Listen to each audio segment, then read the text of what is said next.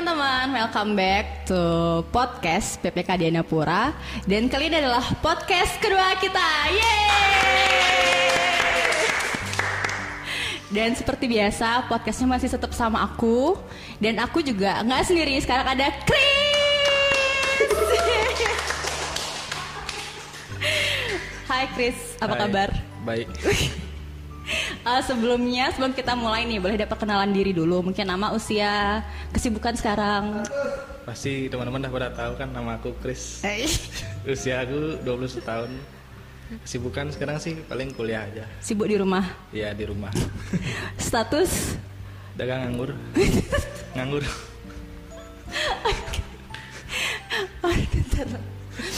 Oke.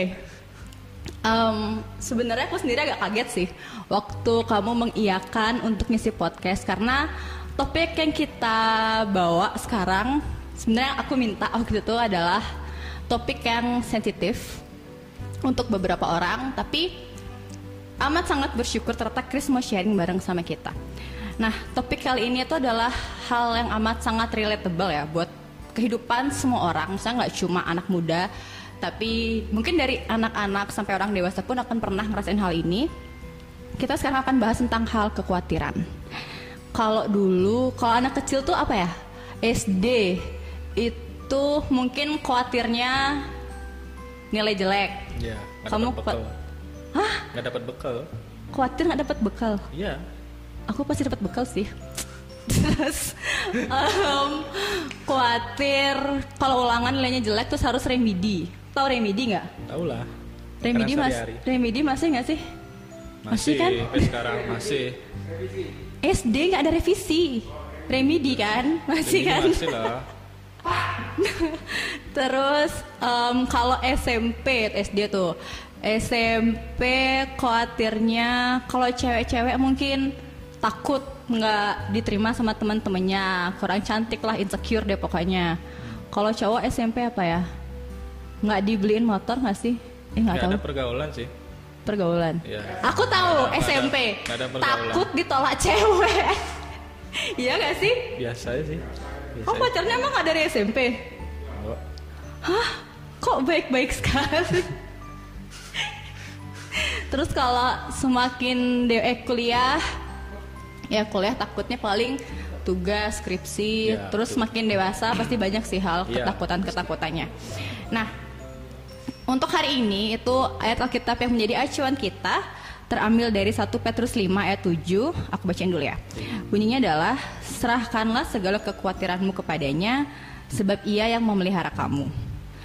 Em, ayat ini menurut aku ya, kayak sepanjang sharing tentang Alkitab ini tuh adalah hal paling susah untuk aku lakukan karena menurutku kekhawatiran itu adalah hal yang amat sangat manusiawi. Iya. Ya nggak sih? Iya, Ya kalau ibadah pemuda hal kekhawatiran kayak yang aduh iya iya iya iya. Tapi kayak aduh nggak bisa nggak bisa Nggak nggak bisa. bisa. Khawatir nggak ada yang datang gitu Iya kan, aduh saya kayak oke sekarang tidak khawatir tapi di saat satu kondisi memutuskan untuk yang kita hopeless kayak kok aku khawatir ya terus giliran ingat ayat ini kayak aduh bisa nggak ya ini tuh kayak ayat terberat sih menurutku ya Kalau dengar ayat nih kayak merasa tertampar sih ke diri sendiri. Iya iya iya betul. Karena kita juga mesti sering ngelakuin, padahal sering diingetin. Iya. Jadi itu kayak hal yang susah banget karena yaitu kita tuh manusia, manusia tuh punya apa ya suatu ketakutan. Jadi khawatir Sifat itu khawatir tuh kayak apa ya selalu ada di dalam hidup. Nggak tuh setiap hari, setiap waktu tuh pasti ada. Sifat alami manusia sih gitu. Iya kan? Khawatir, Manusiawi. takut. Jadi ini sebenarnya topiknya asik banget sih hal kekhawatiran.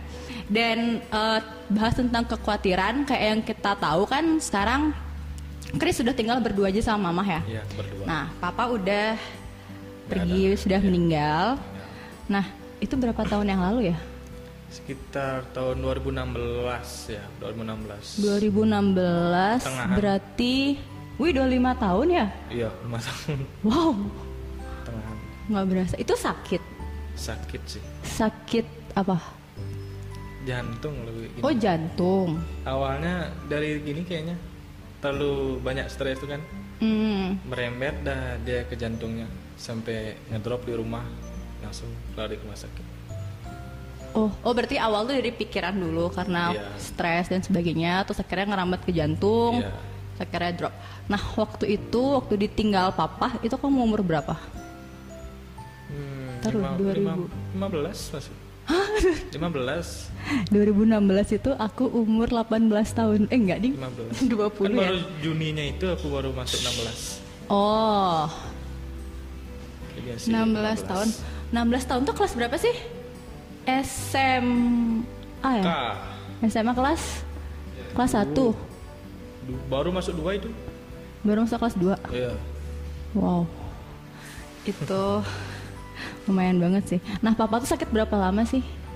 uh kalau dibilang dihitung sakit udah dari lama sih itu Dari Udah dari kakinya udah dari aku masih SD dah apa ada sakit-sakitan Oh, tapi dropnya, tapi waktu itu masih, maksudnya masih bisa aktivitas biasa gitu. ya kan duluan sakit kakinya tuh Hah? Habis itu masih deh masih bisa beraktivitas naik motor Oh. keluar itu masih Hah? ya mungkin itulah kayak terakhir dia sakit tuh dia dah tahu bakal dirinya kayak gitu Hah? kebetulan pas ada temannya dia dari Belanda kan Hmm. datang kunjungan ke Bali ketemu sama dia diajak dah makan malam Hmm. di situ dia dia sendiri dah tuh ngomong ke temannya mungkin ini makan malam terakhir saya sama kalian gitu Itu tahun berapa? tuh masih 2016 awal-awal tahunnya tuh Oh, Di oh tahun, berarti di tahun yang sama dia ngomong Oh, di- oh iya iya iya. Berarti papamu berarti secara langsung tuh kayak udah punya firasat sendiri Iya. kali ya. Dia sudah merasakan.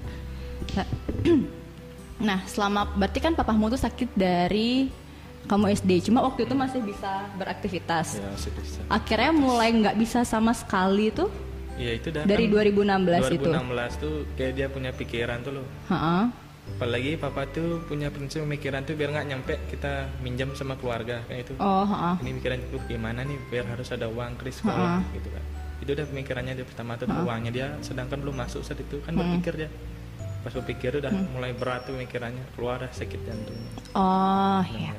Nah, berarti selama itu juga kan kamu anak tunggal juga ya? ya Nah, itu berarti kamu nggak nggak ini dong, nggak main sama temen-temenmu dong. ya lebih ngorbanin pergaulan jadinya Dari berarti dari awal papa bener-bener drop itu kan, itu kan cuma kamu sama mama doang dong yang masih bisa ngapa-ngapain di rumah. Iya. Terus em, waktu itu yang kamu rasain waktu lihat kondisi papa kayak gitu tuh apa? kayak gimana ya mau nggak mau diterima sih keadaannya karena kan that's life kan itu Hmm. tapi pas apa tuh se, se- lima jam sebelum dia meninggal tuh udah kayak dapat firasat gitu kan Hmm. Bah kok kayaknya bakal ditinggal nih sama papa nih gitu. aku rumah sakit dah Pak aja bilang papa mau pindah rumah sakit ke sawah Hmm. pas baru pindah tuh keluar dari ambulan tuh kan Hmm. kayak lepas gininya oksigen itu kan Hmm. Duh, udah, dan ini kayaknya firasat udah mulai benar Hmm. kayaknya. Baru masuk UGD setengah jam langsung nggak ada. Berarti itu kondisinya di 2016 itu Iya. lagi drop banget, Iya, terus harus dibawa ke rumah sakit Iya. cepet-cepet. Itu pasti kacau banget sih. Kacau. Karena masalahnya basicnya tuh kita balik ya ini tuh anak umur 16 tahun Iya, pada saat 16. itu. Di mana 16 tahun itu anak-anak yang masih remaja, maksudnya masih pengen main sana sini, tapi Iya. harus diem di rumah untuk jagain orang tua. Tapi ya walaupun itu kemauan sendiri itu berat sih sebenarnya. Terus ya hopeless sih pasti. Hopeless itu udah. Udah kehilangan orang tua itu mungkin ya adalah hal yang paling takuti semua anak kali ya. Iya. Apalagi kamu kan anak tunggal, saya keluarganya deket lah, Hmm. satu sama lain deket lah karena cuma bertiga. Itu pasti hopeless banget sih. Dan eh, yang kamu bilang ke aku, kamu mendengar suara-suara Iya, itu gimana? Pas papa masih di ICU di Prima kayak ya di Prima. Hah? Kan kebetulan tuh wah sepi sekali nih. Kayaknya tuh wah gimana sih nih papa kok nggak sembuh-sembuh Hmm. gitu kan. Duduk udah sendiri kan gitu. Tiba-tiba kayak ada yang bisiin gitu. Papamu pasti akan sembuh gitu. Di pas di telinga di sini sini itu udah ada ngomong gitu wih tak lihat kanan kiri nggak ada orang gitu kan ah paling halu aja nih gitu kan Hmm. Habis itu diajak pulang sama kakak kan Hmm. nginep sampai rumah di sini di rumah keluarga besar sana ada nginep sampai tidur pun masih Hmm. dibisin Waktu itu yang kamu rasain apa waktu denger itu? Selain kamu merasa kamu halu, kamu nggak itu kayak berinding sih. Ini karena gini kalau yang kalau yang menurutku ya karena kamu kan khawatir dalam dirimu sendiri kamu ada kekhawatiran. Cuma kamu nggak bisa gitu loh cara cerita ke orangnya gimana. Karena saat itu kan versinya emang kacau banget kan tapi kayak Tuhan tuh ngasih suatu kelegaan sama kamu lewat jawaban papamu tuh akan sembuh gitu loh. Tapi mungkin ya aku juga akan kan hal yang sama sih. Aku akan pikir itu halu. Karena kan kayak nggak ya nggak expect akan dengar gitu. suara Tuhan Iya. kan waktu itu. Terus itu berarti dari kam- dari rumah sakit eh dari rumah sakit Dia kamu dengar rumah sakit ya sampai ke pulang nginep di rumah saudara sampai tidur. Sa- wow. Di jalan tuh pakai helm itu Berarti pakai helm pun itu aku masih ngerasa suaranya Iya, dan itu kayak nggak pernah aku tahu tuh suara siapa pokoknya suara suara asing Aduh, Asing merinding aku. suara asing tapi kayak tapi kamu waktu denger itu tuh kayak yang oke atau apa kayak yang nolak kayak enggak enggak enggak gitu lebih ke bingung sih tak Ah. dengerin aja gitu Nah waktu setelah kamu dengar itu kan kamu dapat firasat tuh Hmm. yang dua jam sebelum papamu pergi. Hmm. Itu karena apa? Atau suatu peristiwa kah atau tiba-tiba wah kayaknya udah udah emang harus pergi nih gitu. dia tiba-tiba aja kepikiran kayak gitu Karena Oh, dengar suara yang tadi. terlepas dari suara itu sih Ha. kayaknya ada feeling aduh kayaknya bakalan kayak gini nih gitu Hmm. nah gitu Waktu itu apa kamu kayak ada keyakinan misalkan kamu udah mendengar suara terus em, apa namanya kamu udah dapat feeling juga kan kalau papa akan sembuh Hmm. tapi tidak seperti yang kamu inginkan Iya. gitu kan waktu itu kamu sempat marah nggak sih atau kayak yang ya udahlah nggak apa-apa saya ikhlas aja gitu toh juga udah papa udah pasti sama Tuhan Yesus kayak gitu marah sih udah pasti ya kok nggak Hmm. sesuai dengan ekspektasi kita pasti tiap-tiap orang pasti gitu kan Hmm. nggak sesuai ekspektasi kok Tuhan kok kayak gini sih Tuhan gitu Hmm. dari sana aku tahu Tuhan tuh ngasih kesembuhan dalam bentuk yang Hmm. berupa beda mungkin nggak sembuh secara kehidupan Seperti di yang sini kamu mau, sembuh kan? setelah bersama Tuhan di surga sembuhnya yang kekal Iya, kekal. Iya sih. Lagian kalau misalkan ya kita nggak tahu ya rencana Tuhan. Misalnya kalau dikasih sembuh pun juga semuanya pasti akan balik kan. Iya. Nah, waktu itu aku inget aku datang ke ibadah penghiburan yang di rumahmu. Kagetku rame banget. aku nggak expect akan seramai itu kan. Terus yang yang aku kagum tuh adalah kamu terlihat amat sangat baik-baik saja. Maksudnya kalau kalau ya minimal tuh kelihatan lah matanya sembab gitu loh. Ini tuh nggak kayak yang santai aja kayak Chris pamit. Oh iya kak makasih kayak. Hah dia orang habis ditinggal papa aja loh. Kok Iya, luar oke dalam hancur kok bisa gitu loh kamu kayak yang oke I'm okay gitu loh. Iya nggak mau ngeliatin hal yang sedih sih ke depan orang Tapi sebelum sebelumnya udah, udah sempat nangis dan sebagainya. Sempet. Nah. Siapa sih nggak nangis kehilangan orang tuanya? Kan nggak tahu. kan siapa tahu kayak bisa-bisa ditahan, ditahan, ditahan. Gitu. Kan nggak tahu. Terus setelah sesudah papa meninggal, kondisi rumah kan pasti beda ya. Misalnya yang biasanya ada tiga orang Iya. sekali, terus kamu harus berdua Iya. dan untuk apa ya balikin diri sendiri, memulihkan diri sendiri kayak kamu sama Mahmud tuh kan pasti pribadi sama pribadi kan punya caranya masing-masing. Kondisi rumah sempat kayak agak hening, misalnya kayak gimana ya, kayak kamu sama Mahmud kayak kurang komunikasi gitu nggak atau kayak yang nggak nggak kita harus tetap Chaos, sempat. chaos sih makanya sekarang sampai pindah. Hmm. Berarti Makanya kan masih sana tuh mama jadi sakit-sakitan. Oh. Ada hal-hal yang jahat gitu kan, orang jahat tuh mengganggu ya. ada kuasa-kuasa lain. Iya.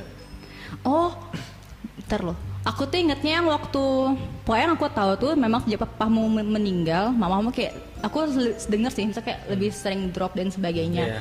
Cuma yang aku nggak tahu sakit apa ya. Cuma yang aku inget itu yang waktu kecelakaan di pasar itu loh. Iya. Nah itu yang aku inget. Itu sebelum drop apa sesudah? Dia itu kan udah mama juga kena sakit jantungnya karena-karena Oh. mamanya terlalu keras tuh. Heeh. Dia bilang kalau mungkin karena berdebar keras tuh jantungnya jadi drop itu kan dia jadi kecelakaan lah itu. Oh.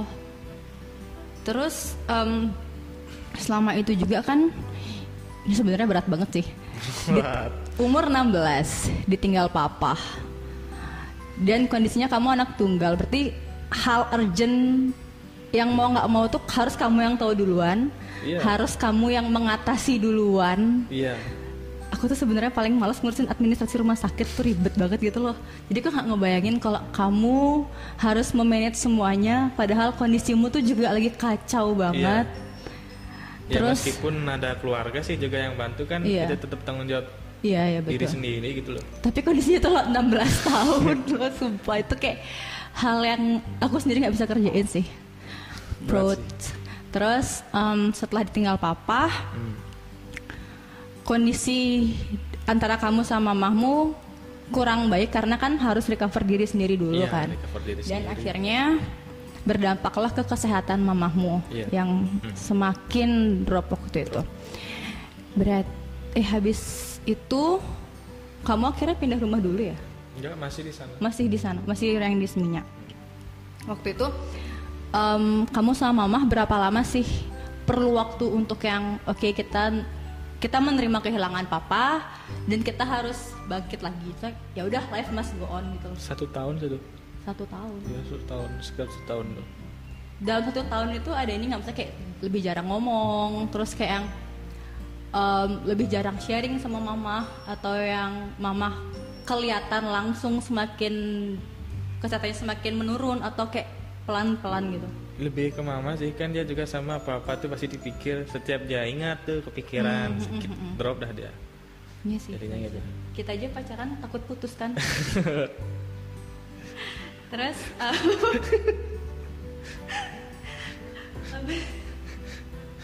um, em, waktu itu eh, kamu sempat cerita juga kalau mamahmu satu titik itu sempat down banget sempat drop banget. Hmm. Yang mengharuskan kamu bawa mamah ke rumah sakit Iya.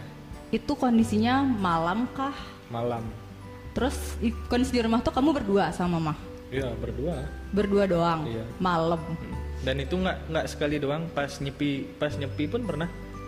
hah Pas nyepi malam ngedrop. nyepi nyepinya atau Iya, nyepinya. pengerupuannya Nyepinya. nyepinya Iya. aduh deh pusing Itu kan kan ngedrop tuh. Hah? Duh, bingung dah nih gimana nih. Ter- ter- terpaksa tak telepon saudara kan. Mm-mm. Pas kebetulan jadi pecalang juga tak telepon. itu masih di Seminyak Masih di Seminyak. Habis itu dijemput dah. hmm. Satu motor tapi gonceng bertiga dia mereka. Hmm. Sisanya aku dah nyusul jalan kaki bawa senter. itu berarti saudaramu jemput ke rumah Iya, bawa mama Iya. bertiga Iya. Nggak Jadinya sama jadinya kamu gonceng tiga. nggak sama kamu sama Nggak. kamu Aku jalan. kamu jalan Iya, itu modal center dah. ke Aku jalan nyusul, atau- aku jalan nyusul ke rumah saudara dulu. oh kamu nyari nih bukan Ah. nelpon terus datang gitu Enggak, aku kan nelpon nih. Ha. Terus dicari ke rumah sama saudara naik motor Ah. gitu. Terus nyusul ya ada jalannya ada center gitu kan. Nggak Oh. banyak ada motor gitu. Kayak di sini ini kan sampai mana kamu jalan kayak ke rumah rumah keluarga deket. Aha. Habis itu kan dari pas saudaranya pecalang kan pakai mobil pecalang rumah sakit nggak salah. rumah sakit mana seperti itu. oh Bali Hmm. terus waktu itu penanganannya gimana soalnya se sedenger dengerku tuh kalau misalkan di, ada beberapa rumah sakit yang kayak lama prosesnya sedangkan itu Hmm. kan kondisinya yang urgent banget kan Iya. itu gimana Jadi ter- terpaksa dilihat denyut jantungnya lu. Hmm. Ya dia emang emang punya masalah di alat apa tuh? di ja- denyut jantungnya dulu Hmm. sering nggak normal gitu. tapi habis itu udah balik lagi Balik lagi satu sat- kan malam masuknya tuh. Heeh. Pagi jam 9 tuh udah pulang. tapi udah misalnya udah lebih baik Iya lebih baik. terus yang kondisi kedua yang kamu bilang harus bawa mama ke rumah sakit Iya itu udah udah ngedrop sekali dia. Udah ngomong nggak bisa. udah, eh, itu iya. malam juga Malam juga. kenapa sih harus malam-malam Dulu ya pas mama aku drop tuh pas aku masih Seminyak. Tiap malam tuh nge- ngedrop pasti jam 12 jam 1 tuh. itu ngedropnya gimana sih Ya gimana kayak orang ngedrop tuh orang kayak drop tensi itu. Ada gitu. pokoknya kayak udah nggak ada tenaga Iya nggak ada tenaga tuh terpaksa dah bonceng ke rumah saudara yang di Padang Sambian kan kan deket sama Balimet Mm. udah nyampe sana langsung dia baik-baik aja kayak normal itu dia lagi. Nggak ngerti juga nih kayak gitu. Aku pernah gitu. Bingung sampai jadinya. sembuh. Bingung jadinya. Terus yang waktu kamu bilang yang harus bawa mamah mamah ke sanglah terus syukurnya dapet penanganan yang cepat itu lebih drop daripada itu lagi? Lebih dropan lagi udah dingin kayak es badannya. Udah dingin kayak es habis itu kan masuk sanglah. I masuk Balimet dulu. Terus Pas dari rumah ngedrop. pas kebetulan nginep nih di rumah Oh, saudara. ah. Udah disuruh nah di sini aja dah tidur, takutnya Hmm. ngedrop itu kan gitu. Pas di sana kebetulan ngedrop aja lagi pas yang terakhir kuning keras tuh. Dibawa dah ke Balimed. Hmm. Kebetulan ada dokter yang sering ngerawat mama kan. Oh ini kesanglah aja dah kalau kayak gini sekalian langsung di UGD jantung itu loh. Hmm. Tapi aku merasa di sana sih Tuhan benar-benar jawab doa tuh. Kayak dari Hmm. awal berangkat ke sang lah, dapat di UGD itu paling 1-2 jam ya. Wih cepet ya. Iya, langsung dapat ke ICU jantung tuh sedangkan orang lain tuh nunggu sampai 2-3 hari baru dapat Iya, kamar iya. ICU ya. Jadi setelah di kamar ICU tuh tiga hari diam Hmm. Habis itu dioperasi di dipasang alat jat- pacu jantung tuh biar nggak ngedrop ngedrop lagi. Ih, berarti cepet banget ya penanganannya pada saat Iya, itu. Kira-kira dua minggu dah tuh di rumah sakit Sama saya pulang. dari kondisi yang urgent banget masuk UGD langsung dapat kamar Iya.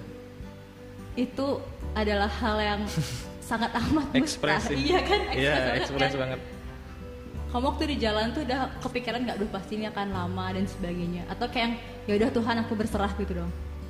Sempat khawatir sih, tapi Tuhan kan kayak tadi itu bilang nggak usah khawatir. Hmm, karena ia yang memelihara Iya, kamu. Iya. Berarti sepanjang jalan tuh kamu kayak yang kayak yang oke oke Jalani aja sih gitu. Mau nggak mau harus kan gitu. Iya sih, sampai akhirnya kaget gak sih kamu waktu yang kayak, hah kok cepet banget? Iya itu sih gila cepet banget. Nok. Sampai bayar pun nggak ada bayar spesial. Serius? BPJS yang nanggung semua gitu. Wow, harus beli BPJS guys, itu adalah kunci. BPJS adalah kunci. Informasi berujung promosi. Canda. Terus berarti em, dari papa meninggal, kamu kan berarti dua tahun ya bergumul Iya. sama kesehatan mama. Sampai akhirnya kondisi mama ngedrop yang kemarinan Hmm. yang harus Hmm. dibawa ke rumah sakit dan syukurnya dapat penanganan yang cepat Iya. dan selama dua tahun itu juga kamu lebih nggak ke mana-mana Iya, ngorbanin pertemanan sih pergaulan. lebih concern ke mama karena kan ya nggak mau kehilangan lagi Iya, lah ya saya baru 2016 dong kehilangan Iya. kayak yang Nggak mau sih lagi gitu berbuatnya. one day pasti akan cuma jangan sekarang dulu Iya. Biar bisa bagiin mama dulu sih baru. bawain mantu oke terus em, apa namanya Eh, karena kamu jarang main sama kan aku ya kalau aku kayak yang silakan temanku ada ngajakin terus aku bisa kayak yang "Ih, sok sibuk banget sih kayak gitu. pernah nggak dibikin sama teman Enggak, orang teman juga udah pada tahu. Ngapain nggak mau ikut? Dia tak bilang gini gini gini. Oh ya. udah, Oh, gitu. Berarti Jadi mereka kalau ngumpul tuh Ke rumah? Enggak sih. Ya, no, janganlah diajak dia, dia ada ibunya, ada ibunya gitu kasihan. kan mereka juga udah tahu gitu loh. Kan le- gitu sih kan lebih baik lebih baik dia ngomong gitu kan Iya, iya. daripada ribut-ribut nggak dikasih tahu kan mendingan oh, jangan kamu dia apa-apa kan nggak masalah sih udah tahu juga keadaan gitu kan sakit hati lo jangan dah diajak gitu tahu lah orang-orang kayak gitu pasti ada. Terus berarti kamu waktu itu kayak dengan amat sangat ikhlas dong membuang-buang waktumu. Pernah nggak sih ngerasa kayak Duh harusnya aku mainnya sama teman-temanku harusnya aku bisa nih ke sana ke sini gitu Iya. masih muda banget lo masih 21 sampai sekarang pikiran gitu. Tapi di saat mau pergi pun juga ini kan misalnya kayak ada beban nggak beban sih misalnya kayak ada pikiran malah sih. kepikiran ya kan. kepikiran. Jadi lebih aman diem di rumah. Kan? Iya itu gimana ya? Kamu punya pacar kan? Nggak seiman sih. Nggak waktu punya pacar dulu. Waktu punya pacar pacar lu pernah marah-marah nggak? Kok kamu nggak pernah pergi sama aku sih sama Mahmud terus? Gitu ya udah putusin. Ngapain aku ribet gitu kan?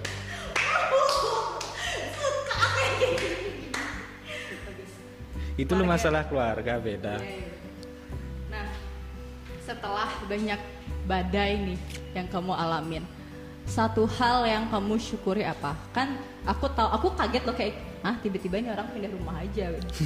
Berarti berkat Tuhan sebanyak itu dong. Di, Iya. setel- di habis badai. Masa pelangimu tuh banyak banget? Kan Tuhan tuh selalu bilang nih bakal tetap memelihara kita gitu loh. Ah. apalagi keadaan setelah tinggal papa mama sakit itu memang keadaan ekonomi kan lagi nggak nggak baik kali sampai harus jual inilah yaitu biar bisa aja bayar sekolah gitu kan Habis itu ada lah satu tamu nih dia datang padahal dia udah lihat rumah-rumah yang lain lebih bagus lebih murah juga Mm. tapi dia bilang wah saya ada yang ngasih tahu ada yang kayak nyuruh saya ke sini buat nyewa rumah ini gitu dia ya nyewa dah kontrak satu tahun dulu Yang di rumah yang di sininya. Iya, dia kontrak lah satu tahun lah dulu. Bis itu, ah, saya mau perpanjang nih sampai segini segini. Bis itu saya bakal renovasi lagi, Wow. gitu kan ya. Itu kan dah dikontrak tuh, Heeh. sempat dah pindah rumah kan. Heeh. Setelah pindah rumah, yang bule ini ngajak pacarnya, Heeh. dikontrak dah yang lagi satu, jadinya du- dua-duanya Oh, dikontrak ada dua ya? dua, oh, kanan kiri. Oh, yang sebelahnya itu juga. Oh, dua-duanya jadinya. Wow. Ada yang nyuruh saya beli rumah di sini. Iya itu absurd sih menurut. iya sih. Kalau Iya. secara manusia itu nggak masuk akal Iya, sih. soalnya apalagi dia bilang ada yang lebih bagus, lebih murah, ada kolam renangnya lagi. Iya ya. Kalau secara logika manusia tuh kayak Iya. yang, apa sih orang ini bullshit banget kayak gitu. Rezeki sih menurut Iya. rezeki. Berkat Tuhan. Iya. Saya emang nggak tahu dari mana sih emang. Iya. Berarti setelah kamu kehilangan papa, mama sakit, itu kan eh, hujan tuh. Pelanginya adalah Badai akhirnya eh, badai ya. badai ya, badai Badai topan dunia badai itu. topan tuh Habis itu pelanginya adalah akhirnya ada orang yang mau eh, yang datang gitu aja kan kalau kita gitu kayak aja. kita kenal siapa. iya tiba-tiba depan pintu gitu. Iya. Misi punten. Terus kayak tiba-tiba langsung yang saya mau sewa ya. Iya apa dia nanya apa dikontrain rumahnya nih gitu iya Iya kan random banget kan? random sih Iya kan? dan itu dia datang tuh sekali sekalian sekarang dia datang besoknya dia langsung Langsung pindahan. langsung pembayaran gitu Hah? iya nggak nunggu seminggu udah satu hari aja sekarang nih Oh. saya suka nih nih nih nih besok Ekspres juga itu. Habis kejadian UGD ini lebih ekspres. lebih ekspres lagi Terus eh, habis itu berarti berkatnya udah mulai kebuka dari Iya, sana. mulai kebuka. Dengan kesembuhan mamah yang kondisi mamah membaik yang perlahan. iya Ini juga ada berkat lagi sampai akhirnya kamu bisa pindah rumah ke tempat yang lebih baik lah sekarang Iya, kan. baik. Udah gak banjir-banjir lagi. Nggak Aku baru banjir-banjir. tahu tuh itu tempatnya sedang kebanjiran. banjir dulu se gini Ah, serius? se atas mata kaki itu Hah, ada got ya? Rumahku kan pen, dulu pendek tuh pondasinya. Oh iya sih, bawah tuh jadi kayak setara dah. sama gang, eh enggak sih, lebih rendah daripada gang ya? Lebih enggak tuh dah segi. Oh, iya. lumayan dalam sih. Nah, apalagi sering banjir kok mau ya orang gitu ya? Ya itu dah aku nggak ngerti juga, nggak ngerti juga. Emang sih kita nggak pernah tahu rencana Tuhan itu kayak apa. Em, berarti kayak, ya ini tuh hal gimana ya? Kom, ini tuh sudah bukti dari ayat yang tadi yang Hmm. Sekuatir apa pun kamu, setakut apa pun kamu sama kondisi kehidupanmu, ya Tuhan tuh tetap pelihara kamu gitu loh. Iya. Walaupun kita kan nggak pernah tahu nih, kayak kita pasti akan, maksudnya wajar kalau kita marah Hmm. di saat kondisi kehilangan, terus Iya. mamahmu down dan kamu harus ngurusin semuanya sendiri itu kayak yang apalagi umur 16 tahun ya pada saat itu 16 tahun. mungkin kalau aku- aku tuh aku udah stres duluan stres banget Apalagi bertubi-tubi sih itu. iya kan maksudnya Iya. kayak tek tek tek maksudnya kayak nggak kehilangan bentar deh jeda setahun gitu Nggak ada jeda ini kan langsung kan Langsung. terus di balik itu semua habis badai topan dunia itu adalah Berkat berkat dari terselubung. Tuhan pelanginya masih kelihatan jadi pelangi sehabis hujan itu bener oke Chris thank you so much untuk Sama-sama. sharingnya tepuk tangan dong makasih banget untuk sharingnya. Jadi Sama-sama. em, hal yang aku dapetin hari ini sebaiknya kita jangan khawatir. Kita jangan pernah ragu sama kebaikan Tuhan. Kalau ada yang bilang apa sih katanya di Alkitab gini gini gini tapi hasilnya tetap nggak ada. Janji Tuhan itu ada cuma mungkin waktunya belum tepat. Karena kan waktu kita bukan waktunya Tuhan. Karena yang tahu apa pun yang terbaik itu adalah Tuhan gitu. Tuhan pasti menjawab pada tepat pada waktunya. Iya. Tuh, yang penting adalah tetap berpegang teguh sama janjinya Tuhan. Jangan pernah Ragu. ragu, jangan pernah Khawatir. Iya, kuat. Itu hal yang paling susah. Oke, jangan pernah khawatir dan juga jangan bolong-bolong berdoa. Hmm. Siapa sangka anak 16 tahun bisa dengar suara Tuhan ya Kak? Gak tahu sih, gak bisa diungkapkan dengan kata-kata. Iya kan kaget kan pasti pada saat itu. Nah untuk teman-teman eh, itu aja sih. Maksudnya kayak lebih untuk anak muda nih ya tetap hubungan sama Tuhan itu eretin karena kita nggak tahu kan apa yang akan terjadi. Contohnya Chris mana kebayang dia 16 tahun akan kehilangan papa terus akan kena kondisi yang di mana mamahnya harus ngedrop dan dia harus fight berdua nih sama mamahnya untuk tetap melanjutin hidup. Itu kan nggak kebayang karena anak SMA paling kebayangnya main-main beli motor pacaran sana sini gitu. Mana pernah kebayang gitu loh. Kita nggak akan tahu apa yang terjadi di depan. Jadi ya kita harus tetap bersekutu sama Tuhan berdoa bener-bener yang ubah pola pikir banget sih. Jangan Iya. ngerasa Tuhan tuh nggak baik dan sebagainya. Karena di saat kita melihat kebaikan Tuhan setelah badai itu kayak malu gitu loh. Ya malu sih. Eh, kan- jangan cuma kan- kayak mau di Mau kasih enaknya ya, mau aja. enaknya aja pas kasih susahnya Heeh. malah ngeluh Karena kita harus setia pada perkara kecil, tapi itu perkara besar menurut aku. Oke teman-teman, sampai sini dulu podcastnya. Sampai ketemu di podcast berikutnya. Untuk teman-teman yang mungkin ada masukan atau saran bisa komen di bawah. Dan juga em, untuk saran-saran topik berikutnya, teman-teman juga bisa komen di bawah juga atau menghubungi kita via DM Instagram bisa di follow subscribe subscribe sih. At subscribe ppk underscore dianapura untuk info lebih banyak tentang persekutuan kita jangan lupa like, comment, subscribe dan share video ini ke teman-teman kalian. Nggak ditonton guys. Jangan lupa juga untuk nyalain tombol notifikasinya. Bye teman-teman. Tuhan Yesus memberkati